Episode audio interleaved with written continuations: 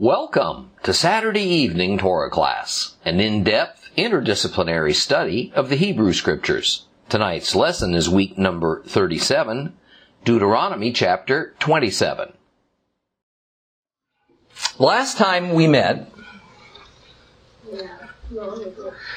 we were part way into a new section of Deuteronomy that covers from chapters 26 through 30. And what makes this section substantially different than the previous 14 chapters that itself was a unit is that the nature of the sermon being given by Moses changes.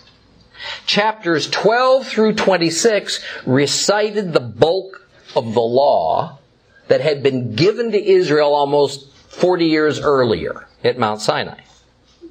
Further, it was now being done in more sermon style, as Moses expounded on the meaning and the life application of many of those laws and commands that had been given near the beginning of their journey. Now, here in this section, we're going to move into some mysterious, mystical aspects of God's Torah, whereby blessings and curses are pronounced. Prophecies of future happenings regarding Israel are presented, though the people of Israel probably didn't understand the prophetic nature of what was being said. And we have deep and inscrutable spiritual truths are implied. And straightforward admonitions and warnings are laid out.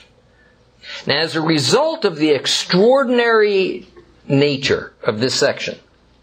We're going to rest here a little while. And I'm going to delve into a few aspects of the more complex and mysterious things that moving swiftly wouldn't allow us.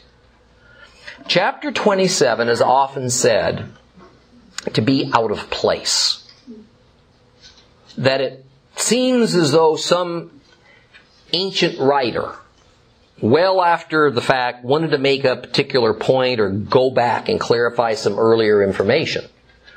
Some scholars think that this ancient editor discovered two or maybe even more slightly different traditions surrounding these events and simply included them both or all without regard to the difficulties that doing that would present. Other competent Bible scholars would simply prefer to skip chapter 27 altogether. Just moving directly from 26 to 28. Just leap over it. And then the flow would make more sense to their minds. I can't say with certainty whether any of this is the case or not.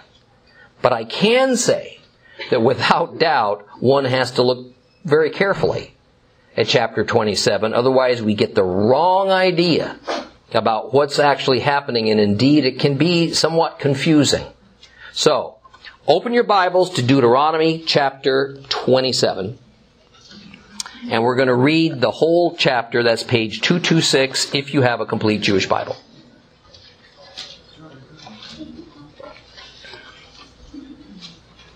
Deuteronomy chapter 27. Then Moshe and all the leaders of Israel gave orders to the people they said, observe all the mitzvot, the commands that I'm giving you today. When you cross the Jordan to the land Adonai your God is giving you, you're to set up large stones, put plaster on them, and after crossing over, write this Torah on them, every word, so that you can enter the land Adonai your God is giving you, a land flowing with milk and honey, as Adonai, the God of your ancestors, promised you. When you've crossed the Jordan, you're to set up these stones, as I'm ordering you today, on Mount Ebal. Put plaster on them. Then you are to erect an altar to Adonai your God, an altar made of stones. You're not to use any iron tool on them, but are to build the altar of Adonai your God of uncut stones. You're to offer burnt offerings on it to Adonai your God. Also, you are to uh, you are to uh, sacrifice peace offerings Eat there. Be joyful in the presence of Adonai your God. You're to write on the stones all the words of this Torah very clearly. Next, Moses and the Kohanim, the priests who are Levites, spoke to all of Israel and they said, Be quiet. Now listen, Israel. Today you have become the people of Adonai your God. Therefore you are to listen to what Adonai your God says and obey his mitzvot and laws that I'm giving you today. And that same day Moshe commissioned the people as follows.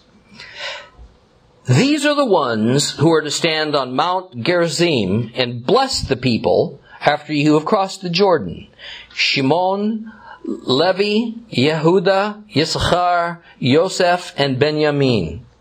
And while these are to stand on Mount Ebal for the curse, Reuben, Gad, Asher, Zebulun, Dan, Naphtali.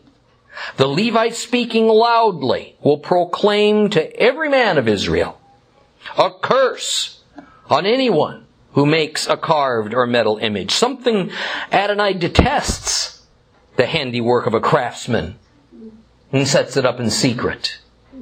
All the people are to respond by saying, Amen. A curse on anyone who dishonors his father or mother. All the people are to say, Amen. A curse on anyone who moves his neighbor's boundary marker. All the people are to say, Amen. A curse on anyone who causes a blind person to lose his way on the road. All the people are to say, Amen. A curse on anyone who interferes with justice for the foreigner, the orphan, the widow, and all the people are to say Amen. A curse on anyone who has sexual relations with his father's wife because he's violated his father's rights. And all the people are to say Amen. A curse on anyone who has sexual relations with any kind of an animal and all the people are to say Amen. A curse on anyone who has sexual relations with his sister, no matter whether she's the daughter of his father or his mother, and all the people are to say Amen. A curse on anyone who has sexual relations with his mother-in-law, the people are to say Amen. A curse on anyone who secretly attacks a fellow member of the community. All the people are to say Amen a curse on anyone who accepts a bribe to kill an innocent person. All the people are to say, Amen. A curse on anyone who does not confirm the words of this Torah by putting them into practice. All the people are to say, Amen.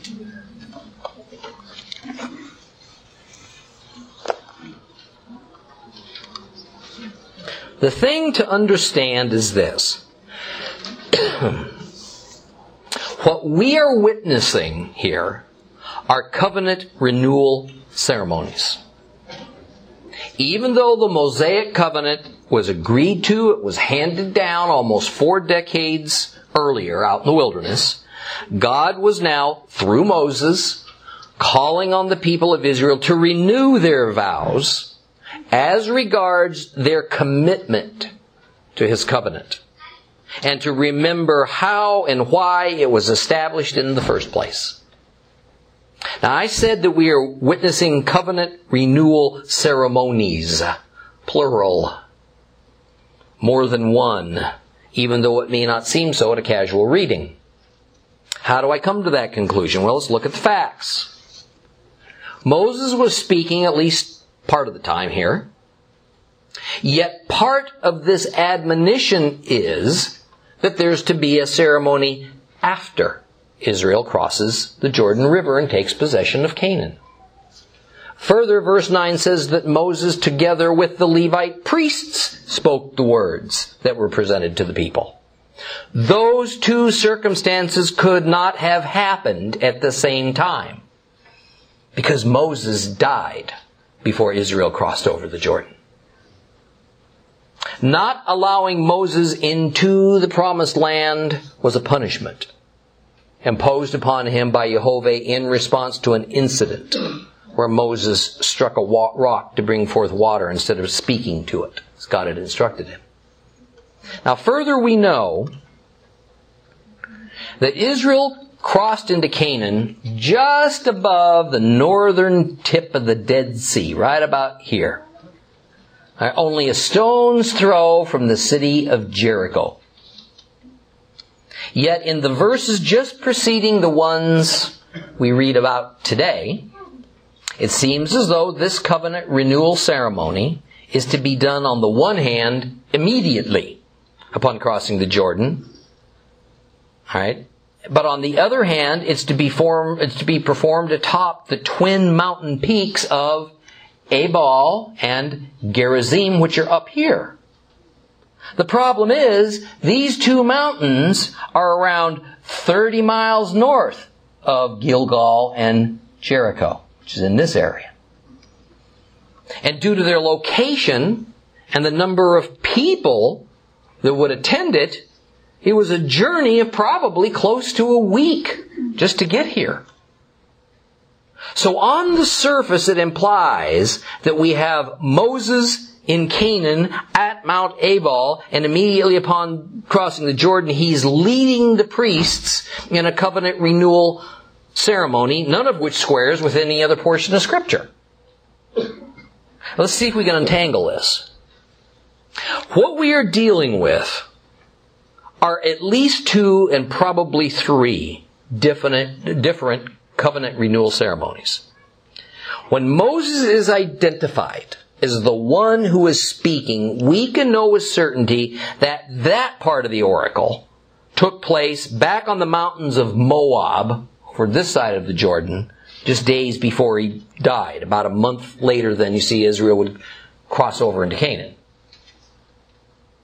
Therefore, we have Moses saying to Israel as they were listening to his extended sermon that forms the bulk of Deuteronomy, the words contained in verses 9 and 10 of this chapter 27. Next, we have in verses 11, 12, and 13 instructions from Moses as what the people are to do later, after he's dead and after they're in Canaan. And then we have verse 14 that says, the Levites speaking loudly, are to proclaim every, to every man of Israel, thus and so. It says nothing of Moses joining with them. That seems at odds with the preceding verses that have Moses speaking with the Levites. So you see, what we actually have is a change in location that's occurring between verses 13 and 14. In verse 13, the location is still in Moab, where Moses is speaking in verse 14. The location is inside of Canaan with the Levite priests pronouncing the blessings and the curses. Therefore, as our reading today uh, began today, the present situation was that the Hebrew people were gathered in Moab listening to Moses' grand sermon. And he is reminding them that as of today, they have become God's people. Well, wait a minute. I thought they became God's people back on Mount Sinai.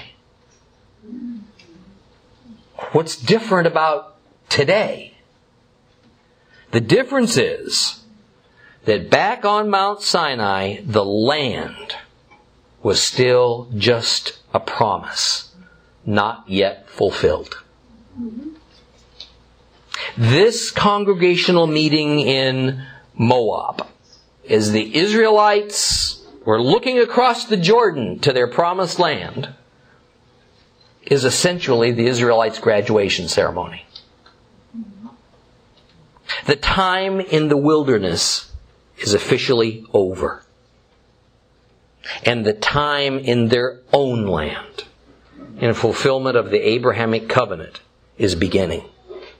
You see, the crux is that many of the regulations of the Mosaic covenant dip, are dependent upon Israel residing, settled in their own land. They couldn't even do these things until the land was in their possession. They couldn't use the required wine in ritual observance because they had no vineyards out in the wilderness.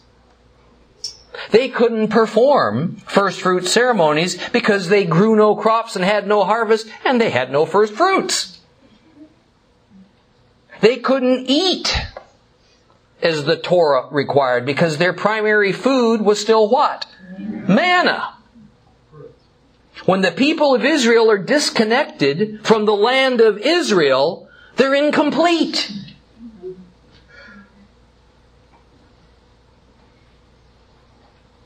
While Israel was wandering in the wilderness, they could only do some of the law, not all of it.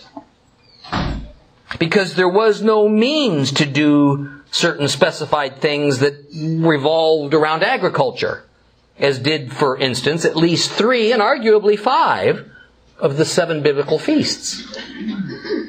Further, at the time they were receiving this word from Moses, that first Exodus generation has died off. Those who were of the age of accountability upon leaving Egypt, defined in the Torah as those old enough to serve in the military.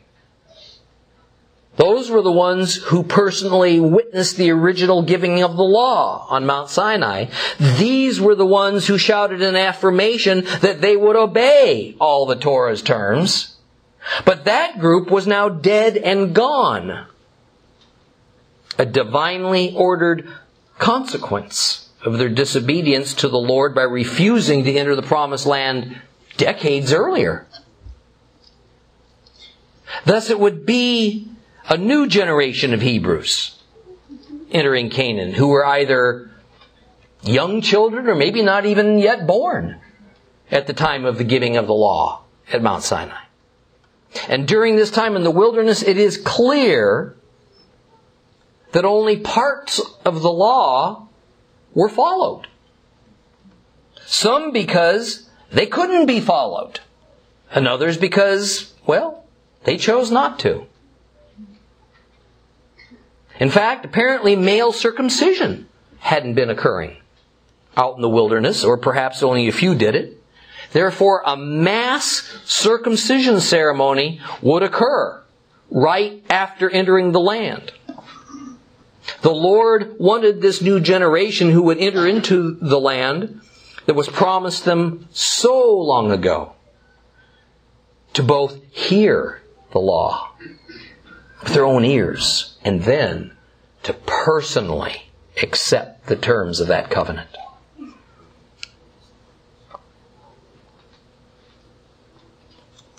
Thus, the reason for Moses' words of verses 9 and 10 that today they are God's people, they are accepting his covenant.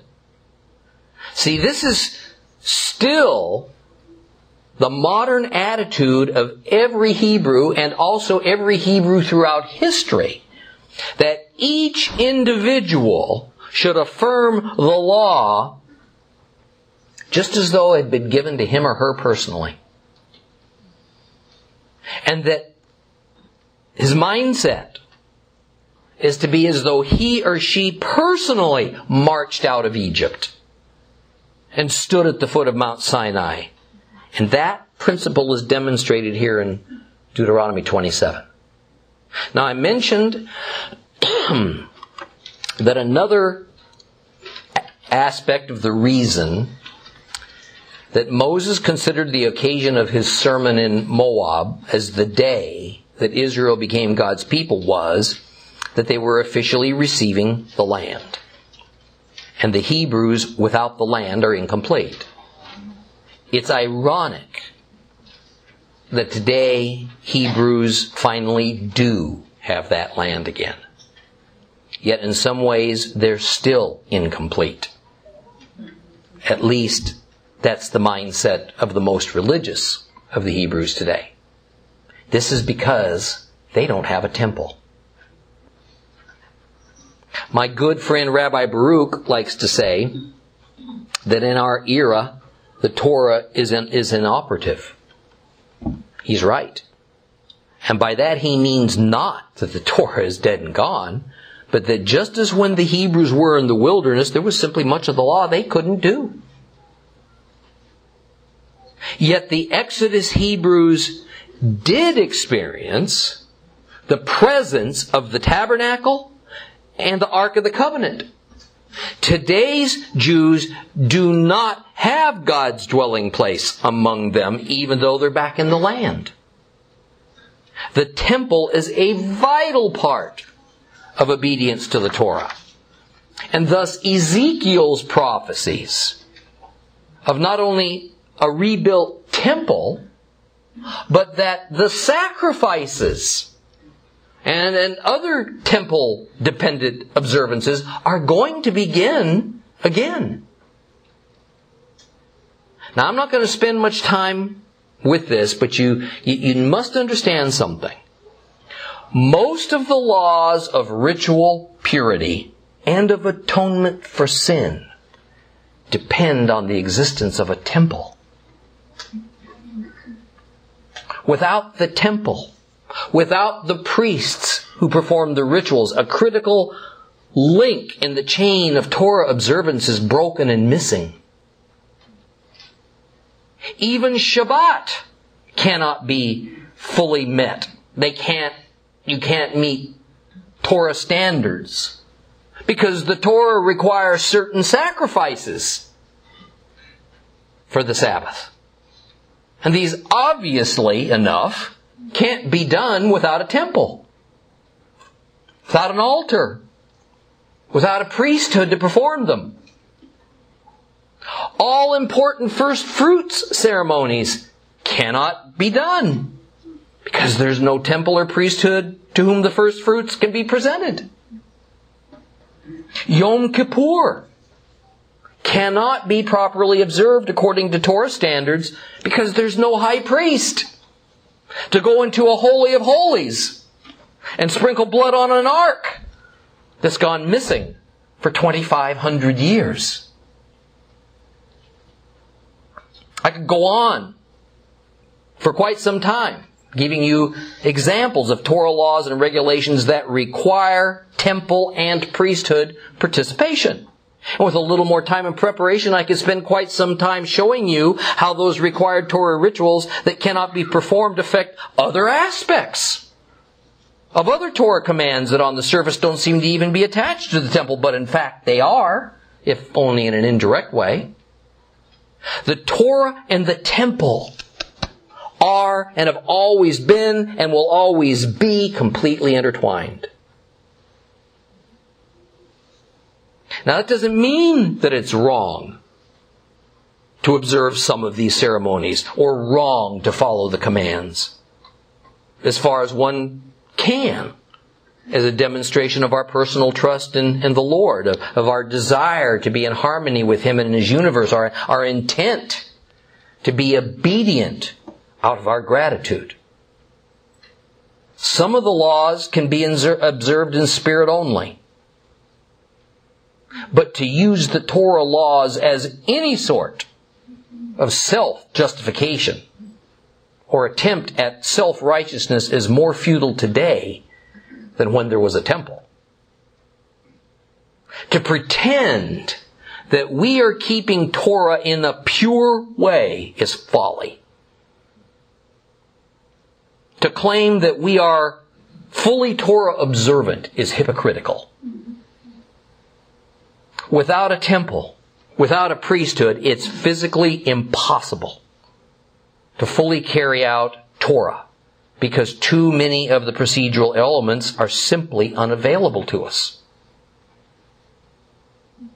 All the elements must be in place for all the Torah to be fully observed. The people, the land, and the temple with its priesthood. It seems as though Israel has been without at least one of these elements for almost all of their existence. Therefore, you'll understand why it is that the most religious and fervent Jews have such a zealous desire to have their temple rebuilt, to have the priesthood reestablished. They full well understand their predicament.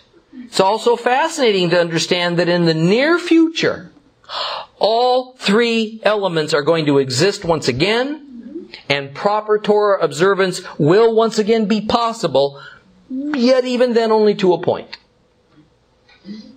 Now what I've been describing is just one of an unknown number of mysterious aspects of this section of Deuteronomy. The idea that only as of the moment of the actual and formal giving of the promised land to Israel could Israel finally fully perform its part of that mutual obligation treaty that they had established with God called the covenant of Moses has so many facets. And I've only lightly touched upon a few of those facets. In verse 11, a fascinating aspect of the renewal ceremony is to take place. Israel is divided into two groups of six tribes each. And one group is to go to Mount Ebal, the other to ascend Mount Gerizim. And a very specific listing of the composition of each group of six is ordained. And while it's difficult to find anything particularly special about each grouping, this much can be said. The group that is assigned the task of pronouncing the blessings are made up of the two sons of Rachel, Jacob's favored wife, and four of Leah's son. Technically, Leah was Jacob's first wife. The group that pronounces the curses is made up mostly of the sons of Jacob's concubines, plus Reuben, who, although being Jacob's true firstborn son, was removed from that honored position due to having sexual relations with one of Jacob's concubines. And then also, finally, we have the youngest son of Leah. So perhaps this has something to do with the selection, but I don't know. Now what I find more interesting though is that the overall composition of the tribes of Israel has changed back to its original pre-Exodus makeup. Now, recall that we had the original 12 sons of Jacob. And then Jacob shockingly adopted two of the Egyptian sons of Joseph, Ephraim and Manasseh, away from him and included them as among the tribes of Jacob. That gives him then 14 sons, 14 tribes. Then Joseph was removed as a tribal name, bringing the total down to 13. And then Levi was removed as a regular tribe of Israel in order to become God's priests, bringing us back to 12, but not the original 12. And this new tribal makeup is what was used to divide the land and to assign all the territories. Here, however, we have the two sons of Joseph removed from the tribal listing and Joseph added back in, plus Levi is also counted as among the regular 12 tribes. Why this happens, I'm not sure. Except that I think it's likely prophetic. We're looking ahead in prophetic books like Ezekiel there we'll find the original tribal configuration is restored after the Messiah returns. But notice this as well. We read in Exodus 39 that the ephod of the high priest had two large stones mounted onto his shoulder straps. One stone on each shoulder strap. And upon these stones are written the names of the tribes of Israel. Six names on each stone. Now, c- can you picture the imagery of the two hilltops of Ebal and Gerizim as represented by the two stones on the high priest's shoulders? With six tribes inscribed, and each corresponding to the two hills upon which the six tribes were to present themselves. You see this parallel. There's been a great deal of conjecture about which tribes were listed together on each of the high priest's shoulder stones. I suspect that the logic behind which tribes were chosen to appear together on each hill was taken from the way the shoulder stones of the high priest were inscribed. But that's just my speculation. In verse 15, a series of 12 curses begins. And these are to be pronounced by the priests. now the Hebrew, Hebrew word for curse as used here is arur. Now the sense of the word arur is one of divinely imposed misfortune. The disaster that befalls you is perhaps because the Lord sent that disaster upon you in his wrath. Or maybe he pulled his hand of blessing and protection upon you and he allowed evil from some source to affect you. Or that he could have intervened in something. He could have helped you. He could have shown you mercy. But he didn't. The great Hebrew sages say that the priests of the Exodus went to the mountaintops of Ebal and Gerizim along with the tribal prince, possibly the chief elders too, of each tribe, divided into those two groups of six we saw. The remaining members of the associated tribes congregated down in the large valley between Mounts Ebal and Gerizim.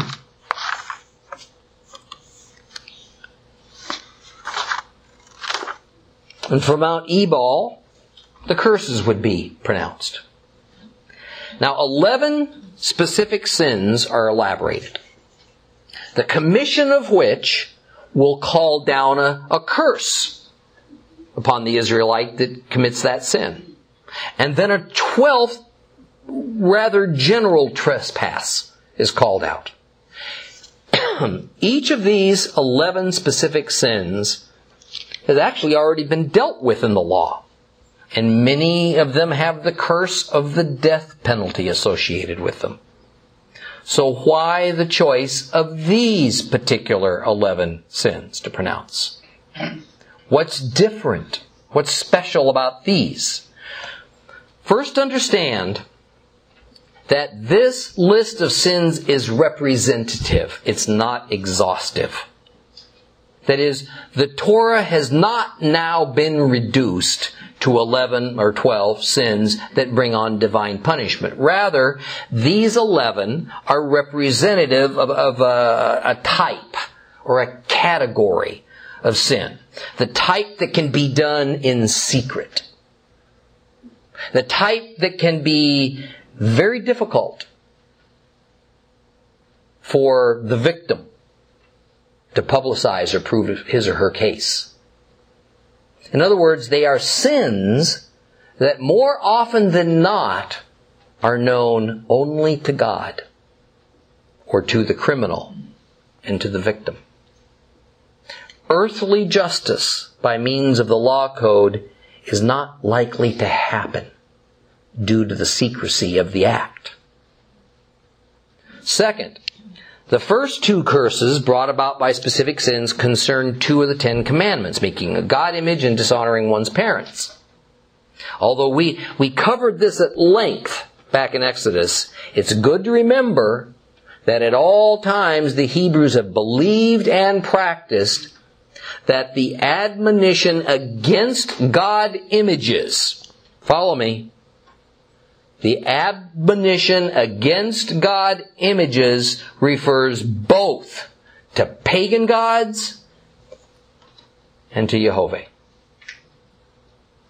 No God images of any kind, of any God, are to be manufactured by the Israelites. Needless to say, this may have been the single most violated commandment of them all throughout Israelite history.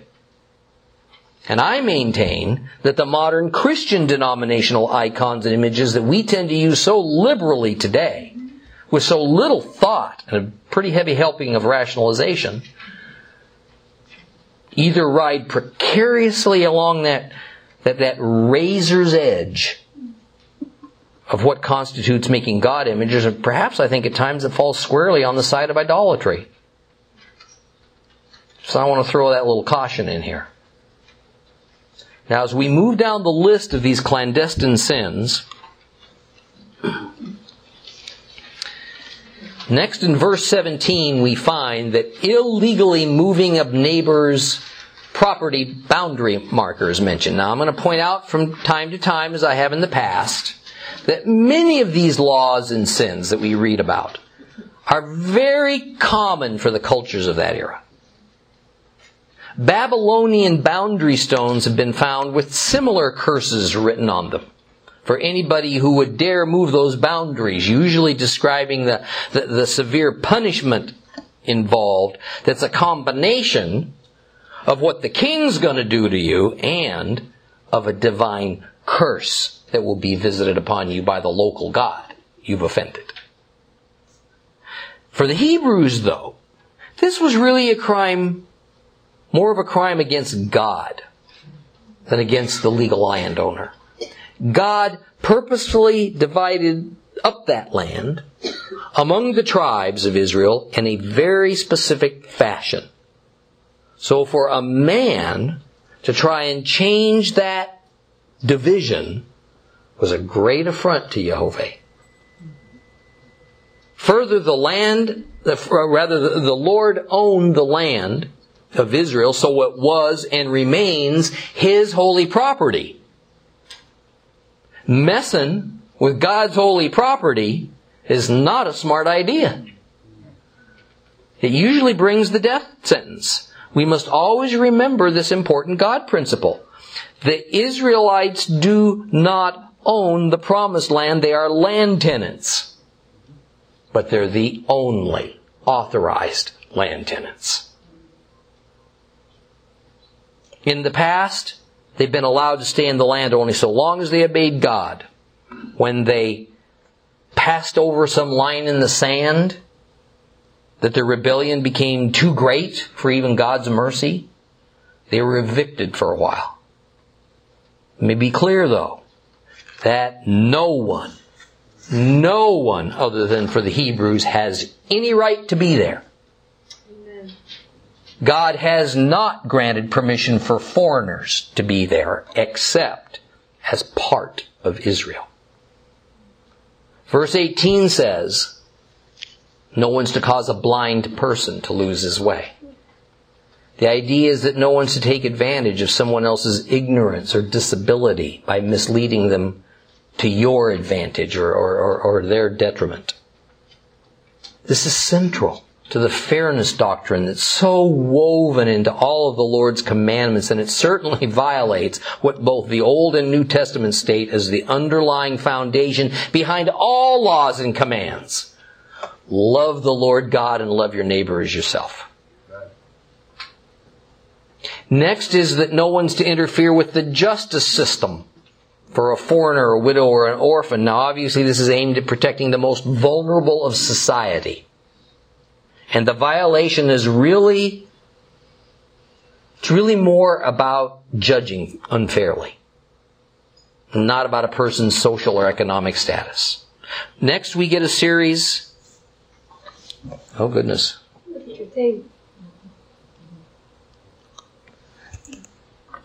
Next, we get a series of four laws involving sexual behavior. And again, these laws are not exhaustive, covering every unacceptable sexual practice. They're just representative of all of them. Verse 20 speaks of a man who has sexual relations with his stepmother, although technically it could also include his own biological mother. As sick as that sounds to us, we know that it happens. And so this is hardly a reach. Interestingly, the argument against doing such a thing isn't so much the inherent incestuous immorality of it all. Rather, it's because, as it says literally, the son who would do that has removed his father's garment. It's an affront against his father's honor. Here's that inference that I taught you about several weeks ago. We're going to see it many times in the Bible. And it is this. That in the Holy Scriptures, a wife is often seen metaphorically as the garment of her husband.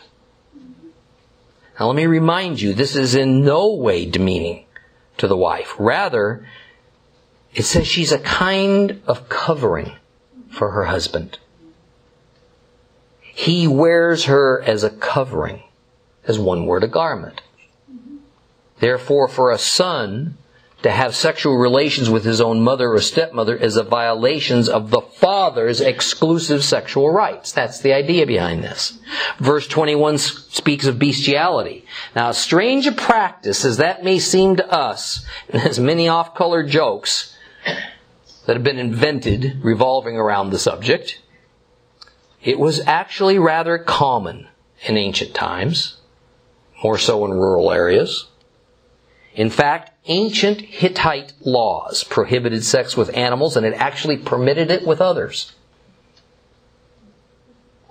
We see in the pantheon of Middle and Near Eastern gods, you know, these half human, half animal gods and goddesses. We read in Greek Greek mythology of similar creatures, and they are the result of sexual activity between humans and animals, or divinity in animals.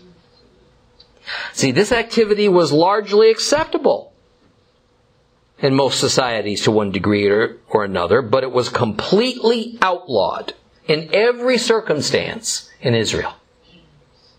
Now, one doesn't have to look very far in the Bible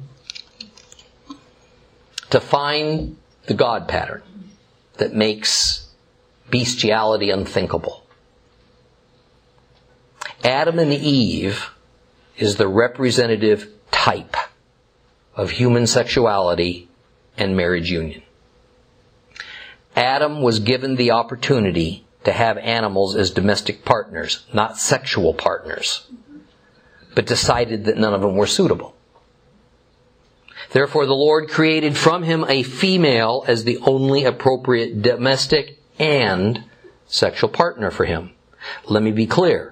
Say it again. God was not inviting Adam to have sex with animals, but Adam refused.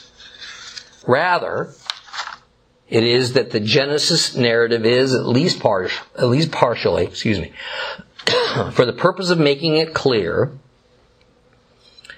that mankind is not to try to procreate or come into union with lesser beings not of our own species. And that the only acceptable domestic companion for a man is a human woman and vice versa. It's amazing to me that apparently this lesson has to be retaught over and over again and that nation after nation eventually figures that this law of God just doesn't apply anymore. Well, this now is followed in verse 23 with another law that essentially defines incest. A man is not to have relations with a sister or a stepsister. Next is a curse on the one who commits a violent act against another Israelite. It does not necessarily limit the acts of violence to murder. It can be assault. Verse 25 speaks of not accepting a bribe to help a murderer to go free. This is speaking of a judge or a witness or even hiring a person to commit a murder for you, hiring a hitman. The unintended consequence, you see, of such an act is that the blood guilt caused by that unjustified killing will remain upon the land until the murderer has his own life removed from him. This is a Torah principle.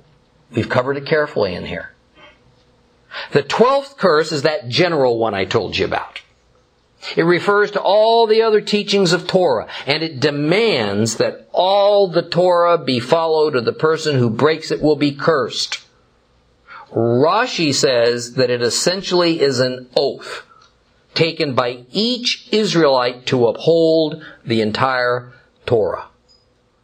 Now notice that after every reading of a curse, it's followed with an Amen from the people.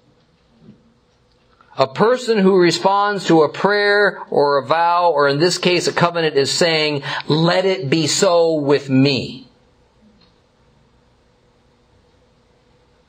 It was agreement with the terms of the covenant and used as a kind of shortcut for the person to publicly accept the terms. Earlier in Exodus and Leviticus, we went through this tedious process whereby God would tell Moses what to say, then we'd read about what Moses said to the people, then we read about the people repeating it and then doing it and over and over again. Page after page of the Torah was essentially repeating the same instruction at least twice, almost as often three times, because this is simply how it was done in the ancient Middle East. It was the custom. Here in Deuteronomy, we see a deviation from this process. We see a declaration made or instruction given, and then rather than having all the people repeat it, the people simply responded, Amen, to what had been said. Now let me end with this thought. I said at the beginning that this chapter actually speaks of multiple covenant renewal ceremonies. And no doubt there were other covenant renewal ceremonies held at what God figured was appropriate times. Why? Why did God need to have Israel keep reaffirming their covenant with Him? Was it for His sake? See, the reality is that again, this was a normal custom and tradition in that era. We have Assyrian, Mesopotamian, Hittite, Canaanite, other law code documents from that era that are very similar in form to what we're reading here in Deuteronomy. And what we find is that repetition, saying essentially the same thing in the positive, then later on saying it in the negative, or using multiple examples, that was the norm because it created emphasis. The curse stated concerning any regulation were always more numerous. There were more curses always than there were stated blessings. Look, any teacher or any of us who've been to school know that repetition helps us to remember as much as we hate it. The people then didn't have scrolls. They didn't have books with these instructions, here hearing from Moses, written down so that they could easily refer to them. So saying them over and over imprinted these laws in their minds. Never forget that while Israel is God's set apart people, they are first and foremost people. They're humans. Consciously or not, we all make decisions and communicate within the context of our era, of our culture, of our own language. We find out how, ju- how true uh, that is when we go and visit a foreign country. And things that we take for granted in our own nation, our own nation are unknown to them. Something as simple as which side of the road you drive on varies around the world. It was no different for Israel then. It was natural for them to communicate with God, for God to communicate with them, all within the context of their own culture. Or better, within the rather extensive set of customs and traditions that were common throughout the known world at that time. Therefore, even though the Bible is inspired, for me, perhaps the larger miracle is that God's divine perfection in truth can be expressed through the imperfect and somewhat arbitrary customs and traditions of mere men that aren't always the most edifying customs and traditions. The form of the Mosaic covenant is not heavenly. It's earthbound, intended for men to follow. The way it is structured would have been very familiar to any person of the Middle and, and Near East in that era. It's the divine principles expressed in it that matters, not the form. Next week, we're going to move on into Deuteronomy chapter 28 and we're going to start studying the blessings that were pronounced by the priests. Okay? That'll do it for tonight.